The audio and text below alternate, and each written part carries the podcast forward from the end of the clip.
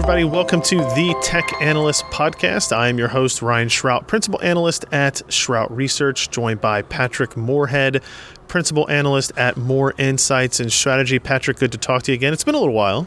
Ryan has been. It has been. It's uh, been pretty nice to be home as well, so I have no, hey, I was traveling excuses.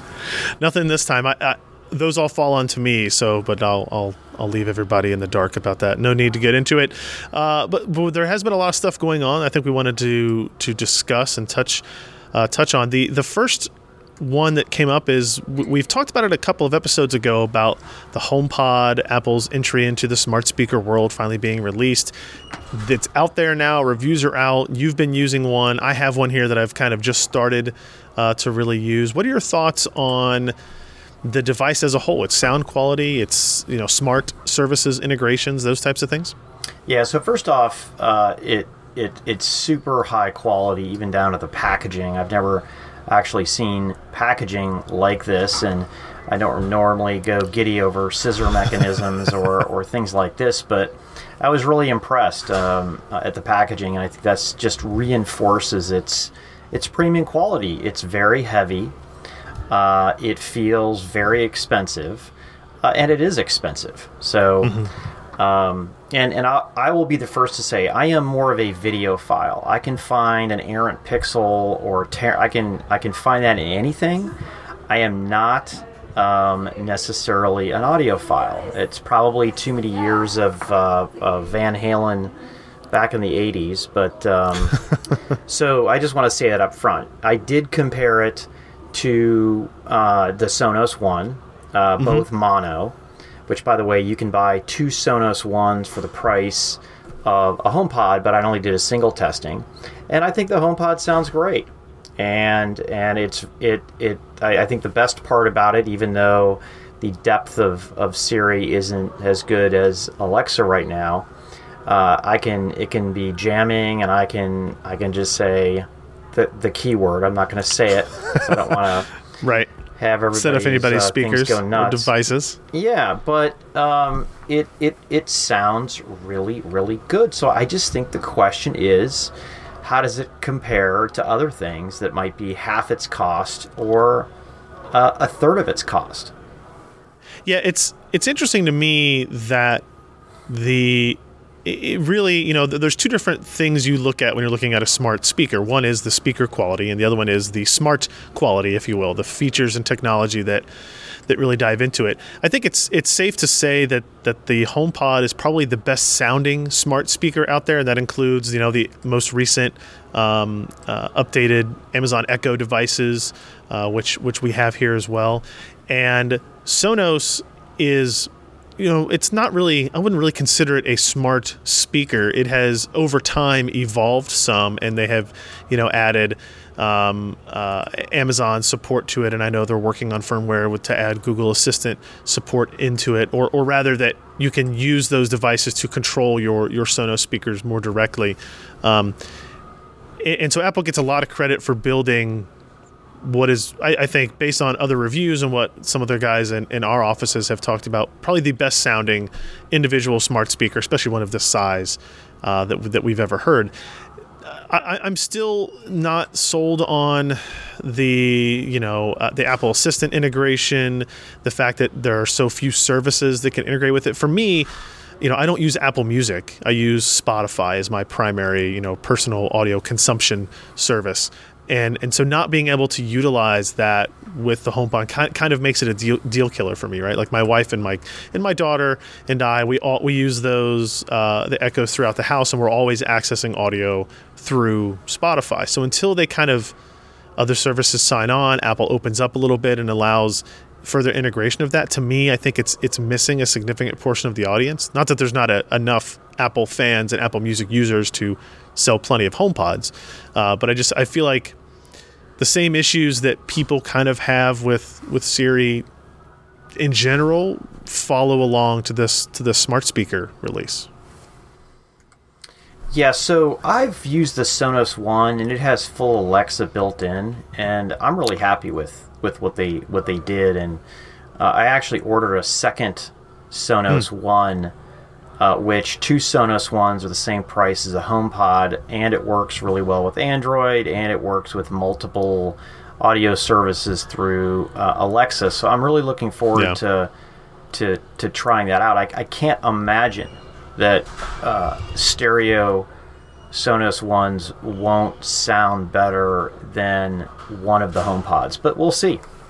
Yeah, yeah. They've uh, Sonos has, has done a good job over the years. They, you know, they put a focus on audio quality when when most of these things didn't even exist. So uh, everybody's kind of playing catch up catch up to that. Let's also talk about uh, another product release from AMD. This time it's a it's a I think the full name is the AMD Ryzen processor with Vega graphics. I, I don't know, something like that. It's it's essentially a Ryzen APU, um, even though they don't use that term as often as they used to anymore. It's still in their documentation to some point, at some point. But uh, this is a a Ryzen, a four core Ryzen processor, integrated with a um, moderately powerful Vega GPU on the same die. You know, this is not a multi-chip package like we've been talking about with the Kaby Lake G part that Intel is building. Um, this is all one piece. It's a 65 watt TDP. It's uh, compatible with the same motherboards and platforms that are already out there for the most part. The AM4 platforms. Um, AMD gets credit for you know attempting to extend the life of their existing platforms by you know the, the, the original Ryzen processors released back in March used AM4. These are using AM4. The the Ryzen 2000 series that they've already announced will be coming out in the April timeframe is also using the same platform. So kudos to them for that. Uh, performance wise, the the the Radeon Vega graphics portion of this new APU is it blows away what Intel's integrated graphics can do, right? So anything that exists on, you know, 7th gen or 8th gen core processors, you know, the Core i5 8400, which is the 6 core, 6 thread kind of comparable price point part from Intel, uh, you know, uses Intel HD Graphics 630. Those really haven't seen significant performance improvements in like three generations, I think. And in our games testing, you know, 720p, 1080p testing, the AMD part is two to three times faster in games if you look at average frame rate, um, which is, which is impressive, and it really puts a lot of pressure on the low cost budget discrete add-in market. Parts like the nvidia gt 1030 or the amd's amd's own rx you know 550 for example um, have you know competition now from this all-in-one integrated part which i think is really neat and then for from AMD's point of view, they basically haven't been able to address a significant portion of the market, right? If you look at OEM PCs, you know, small medium business PCs that, that they don't care about, you know, having 16 threads, they don't care about having a GTX 1080 level graphics performance. They just want it to be compatible and working and functional. You know, the Ryzen parts that they released in March, last March, didn't have integrated graphics at all. So you had to add in the cost and complication of a discrete graphics card. And now they can offer a solution to these customers um, that that doesn't require that. That does an all-in-one thing, which is what Intel's had throughout. Even if it's low performance, it's still at least been available. So I'm really interested to see um, what kind of pickup they get with this new part. Yeah, so I think this will be the unit volume driver for for AMD. I know they've picked up a few points of market share, but that's prim- primarily been driven by high-end Ryzen and and even things like Threadripper.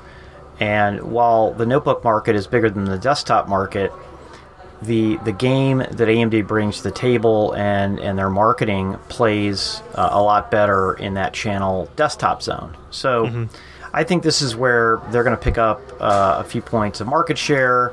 I think that they will need to make sure that they are are constantly marketing the value of GPU performance because you know you have to ask yourself uh, you know, AMD has had this GPU advantage on their APUs for as long as I can remember. Yep. Um, why didn't that move the needle before? Or will the combination of the improved uh, Zen Core plus the very, very highly competitive graphics uh, make the difference here? Yeah, I, I, agree, and, I, you know, you're right. AMD has always had the advantage of integrated graphics, but I do think the the fact that their CPU cores were significantly behind what Intel could offer limited what the size of that audience was was going to be. And even though you know AMD is significantly caught up with the Zen architecture, and, and to be fair, the Intel parts are still faster. If you look at the Core i5 8400, the Core i3 8100, um, those the Intel still has higher IPC. They still have higher clocks. Intel was pretty aggressive in that they made a the Core i5 part a six core processor, six core, six thread processor. So they still have some advantages there.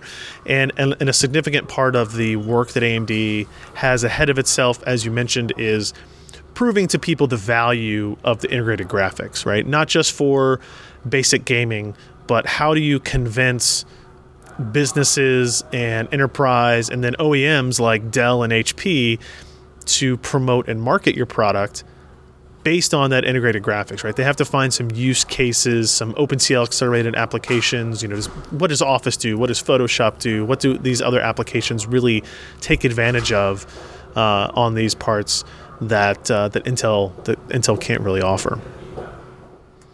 I think esports they have they probably have a play there, particularly in in Asia and Eastern Europe. So yeah, yeah, I think China and India would be will be big growth spots for this part. Yeah. Um, let's move on to talk a little bit about some Qualcomm stuff that happened. They had a busy week. They brought some analysts out to San Diego to talk through some 5G strategy ahead of Mobile World Congress, which is at the end of this month in the first week of March. Um, their first big set of announcements was, I think, fairly significant, right? So there's this, you know, continuing battle between Qualcomm and Broadcom and, and, Qualcomm and the rest of the world trying to prove the value that Qualcomm has. And, you know, Qualcomm is leaning a lot into the 5G transition as a potential strength point for it for the, you know, next 18 to 36 months.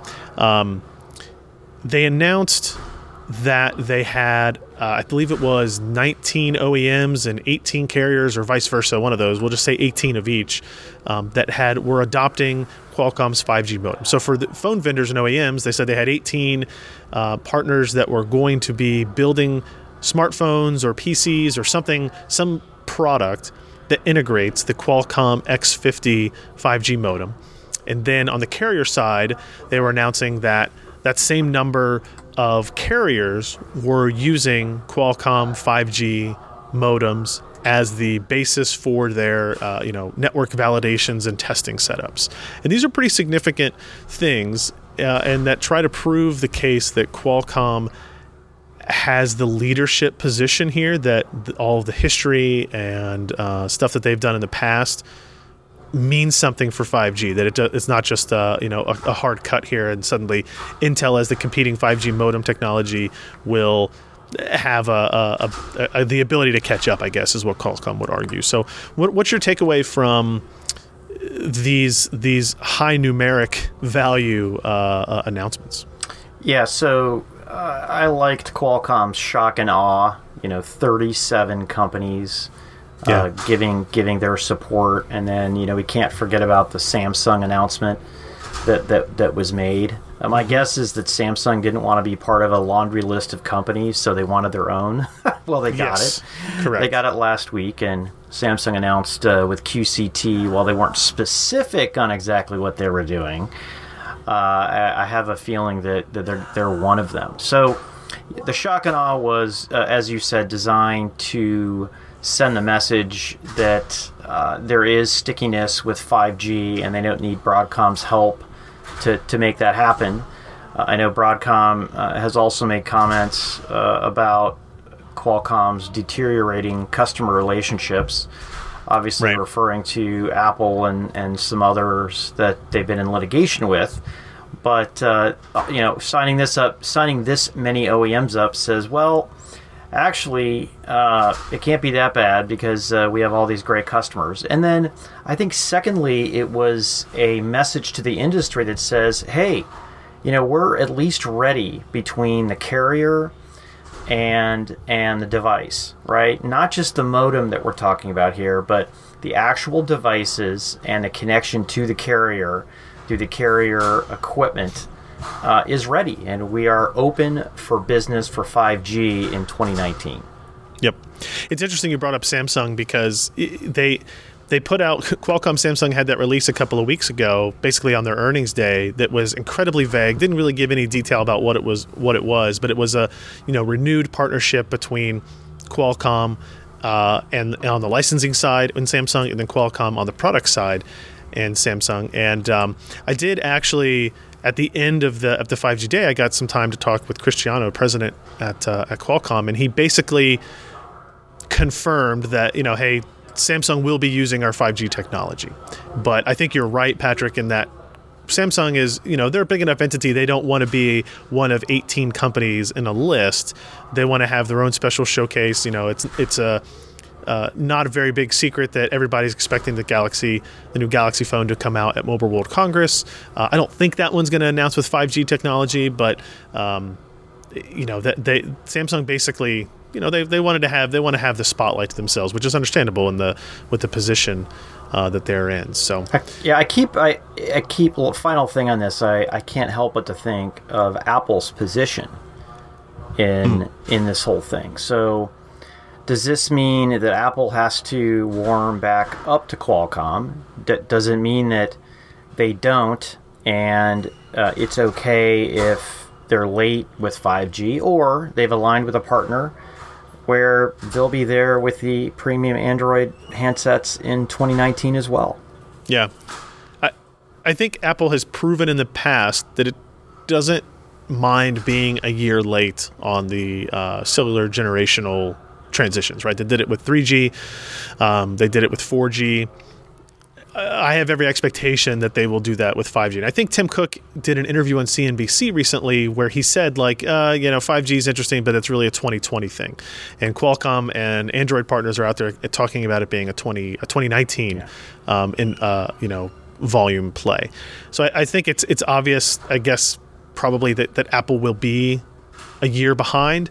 Now the question that, that you're asking also is, does that mean they're going to go back to to Qualcomm for this, or are they going to go all in on this Intel relationship that they've been fostering over the last couple of generation of phone releases?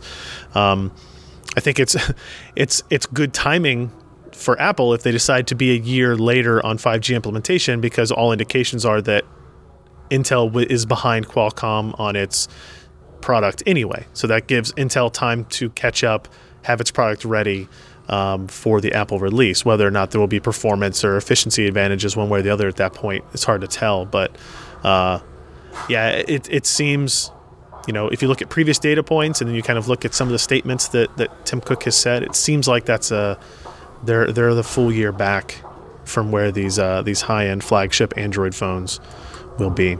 Yeah, it's interesting. It was a different world when Apple was a year late on 4G mm-hmm. than, than it was before. They didn't have nearly the market share that uh, that they had here, mm-hmm. particularly in the U.S. and the Western worlds. And I think it's incumbent uh, upon the carriers and Qualcomm to make it matter.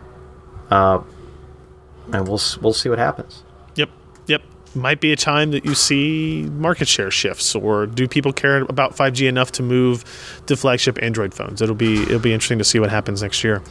Uh, some other stuff Qualcomm announced that this just came out today. They launched the X24, the Snapdragon X24 modem. This is going to be a two gigabits per second peak data rate uh, product right? So that's an increase over the X16 that's out today that is uh, one gigabit. They released the X20 modem that is 1.2 gigabits, and um, the X20 is the modem that that resides in the Snapdragon 845 application processor as well. And it seems pretty obvious that the X24 will be both available as a discrete product and then also integrated into some future, you know, processor from Qualcomm. Um, What's your take on, you know, another LTE modem that is now taking peak up to two gigabits per second? While we're still, you know, we, we kind of see this a lot in the mobile space where we're always, you know, they're they're a generation or two generations ahead of what they're announcing versus what's available, right? You know, we don't have a lot of uh, X16 enabled products out there that are getting that kind of speed in the networks. You know, do you feel like this is this is rushing ahead a bit too soon? So where I think we are, I think we have to start uh, on gigabit LTE. Where there are gigabit LTE sites uh, in the right cities, we are seeing substantial improvements uh, in those. You know, I'm seeing 200 megabit per second, uh, which is exactly where I thought they would be. Here in Austin, I can fire off speeds like that on uh, on things like the Samsung Galaxy S8 Plus. So uh, where it's installed, it matters. These these averages that you see on things like OpenSignal and PC Mag that are averages are just averages. Now the average is going up, but what I wish they would do is test it, test the real speeds where the gigabit capabilities uh, are. So Yeah. that that's is a, a, that is at a baseline. With that said, uh, 4G LTE is going to have to be to work in concert with 5G because uh, depending on what type of whether you're doing millimeter wave or other, even with NR, uh, you're going to need uh, to have a fallback, uh, particularly early on. So, having a, a phone or a device with the fastest 4G and 5G is going to be important. Uh, so, I I like the move, if nothing else, uh, to keep LTE going, which will be a requirement early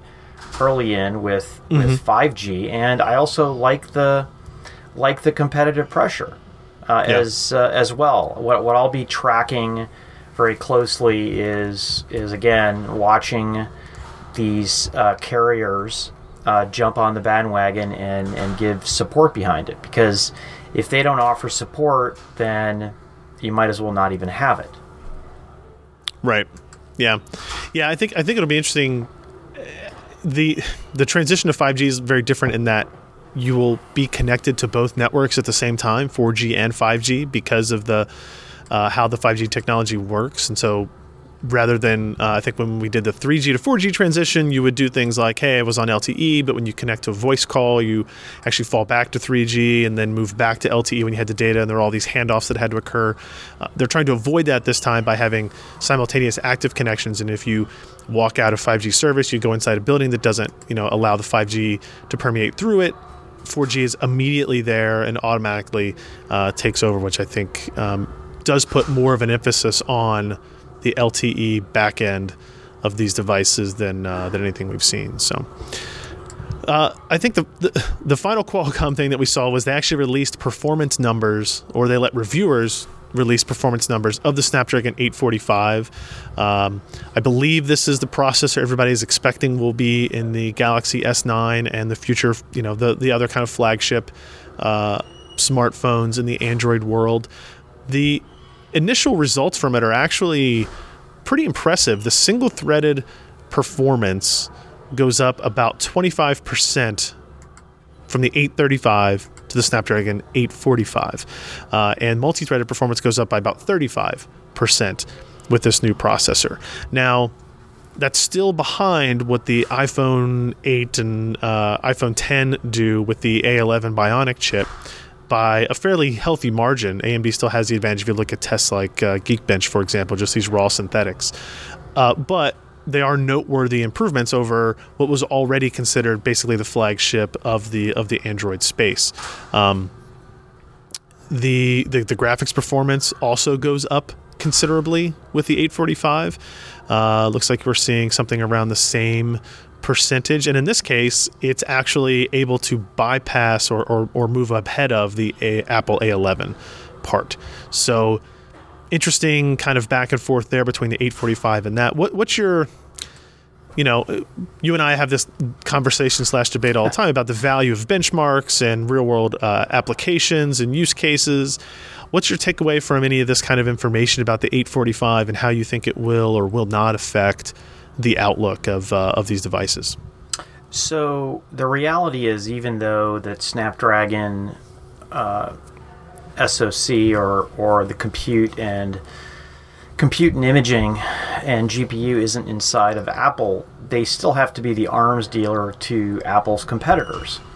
So you have to compare them to Apple. Now, I would have liked to have seen uh, the new 845 narrow the single threaded uh, gap that, that Apple has on the CPU. But I said that, I say that saying that I'd be afraid that Apple would create an app or create something that would actually show that off. I can't think of a scenario other than benchmarking where Apple is maxing out their CPU capability. So I feel like it's just sitting there right now. So mm. what that does is that that puts the burden on the GPU and the DSP for things like uh, VR and, and games and applications like that. And I'm really happy to see that, uh, in a way, um, the 845 has either caught up or eclipsed uh, Apple's um, Bionic. But you know, mm-hmm. Bionic mm-hmm. is six months months old. Right. Uh, but I'm, I'm glad that they are are improving in those areas. And the other thing I think we have to consider here is that Qualcomm has a lot less die area to work with versus yep. versus Apple. So they're putting less transistors against it. So in a way, their design challenge is is even more more difficult uh, the, the, than Apple's, who uh, their chips will always go into premium devices. They can afford to have the die area. And oh, by the way, if they make a mistake in the hardware, uh, they own the operating system and the application framework, so they can help uh, on that from a, from a, a, power perspective. So, yep.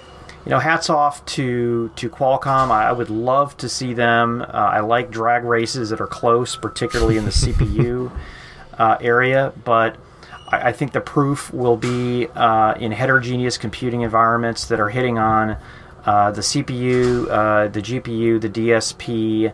Uh, in machine learning uh, type of, of applications, I, I don't I think the benchmarks are getting a little old in age to me. You know, where's the big machine learning benchmark mm-hmm. that is that is definitive, right? Yep. Uh, where where is the um, uh, the ones that uh, you know do ResNet or or something like that. Those yeah. to me are are some of the more valuable benchmarks versus uh, you know Geekbench.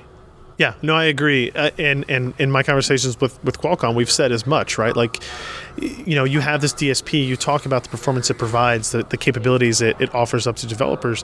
But if we can't describe this in some way visually in some kind of of data uh, or metric, it's it's hard to prove that it's even in, really an advantage, right? Um, you either need software developers to come out and talk about what it can do, or you know, help develop these other benchmarks, and you get into a whole other discussion about okay, if Qualcomm had a lot of input on the creation of this benchmark, is even valuable to compare to other to other third parties? And I'm sure you know Samsung's AP department and you know HiSilicon and, and Apple themselves would argue against that. But um, it, it's clear that we need a better collection of tests to measure these these other things, the, the more experience based stuff. We have a lot of tools on the PC side that we've been able to apply, and shift how we look at performance metrics, you know, from gaming to, to office productivity to whatever. And we haven't seen a lot of that shift in uh, in the mobile space just yet. So, but I, I think um, sooner rather than later, we'll have we'll have some 845 devices that that we can uh, actually pit up against the competition and, and see how they how they stack up versus just these reference designs.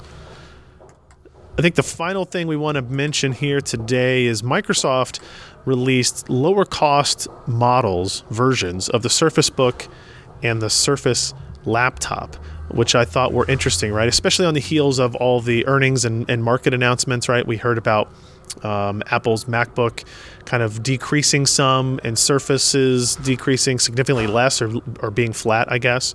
Uh, and whether or not Microsoft has pressure from the outside to offer lower cost versions of their machines. Um, real quick, just in terms of what these changes were, they announced they basically lowered the price of the entry book Surface Book 2 by $300 by decreasing the amount of storage from 256 gigs to 128 gigs. Uh, but then they also released or, or lowered the entry price of the Surface laptop by $200 down to 799 bucks but at the expense of moving from a Core i5 to a Core M processor, um, taking memory from uh, uh, well, no, keeping memory at four gigs, 128 gigs. So for 200 bucks, you're basically moving from the Core i5 to the Core M platform, which is obviously lower power, lower performance um, type part. So, do you read anything into these changes that Microsoft is is putting out there uh, after kind of the information from from Apple and, and Microsoft?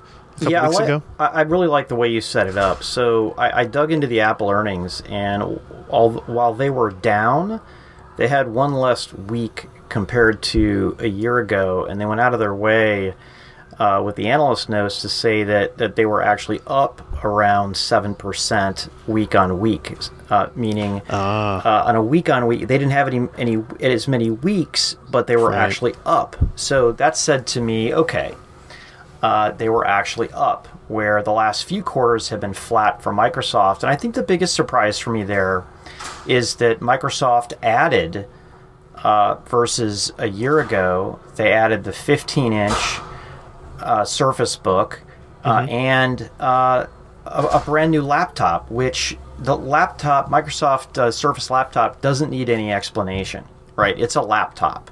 Right. It's not like it's a two in one, it's a convertible, and, and all of this. Um, so it should be an easier product to sell. So I think this has everything to do with sales velocity and increasing that through a lower opening price point. That's this has everything to do with how do I compete with Apple with a, a much lower price point. I mean the MacBook Pros start at at at twelve ninety nine. Um, Yeah. So I, I think by they'll be able to. Microsoft should be able to pull more people into their stores uh, with some of these new opening price points. Do you worry any about, you know, this debate always comes up about what impact does this Surface line have on PC OEMs, right? And and I think one of the initial arguments that we had for hey the Surface line existing at all was that they were going for the extreme high end of of, uh, of the price points and, and markets in order to not kind of aggravate the Dell, HP, Lenovo's of the world. Do you think any of this changes with these continued kind of moves downward in the in the pricing stack? I think if if Microsoft keeps making progress out there in terms of market share, I think the short answer for me will be yes. So you have the big three who are continuously gaining market share on the other category. They're all growing. Uh, And I don't even know if they're necessarily taking share away from each other. It's hard to tell.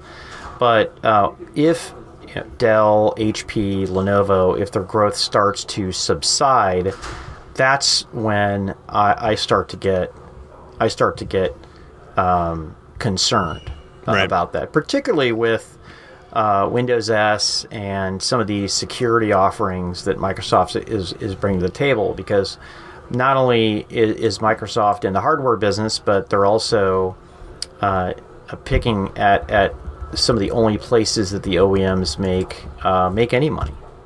Yeah, yeah, agreed.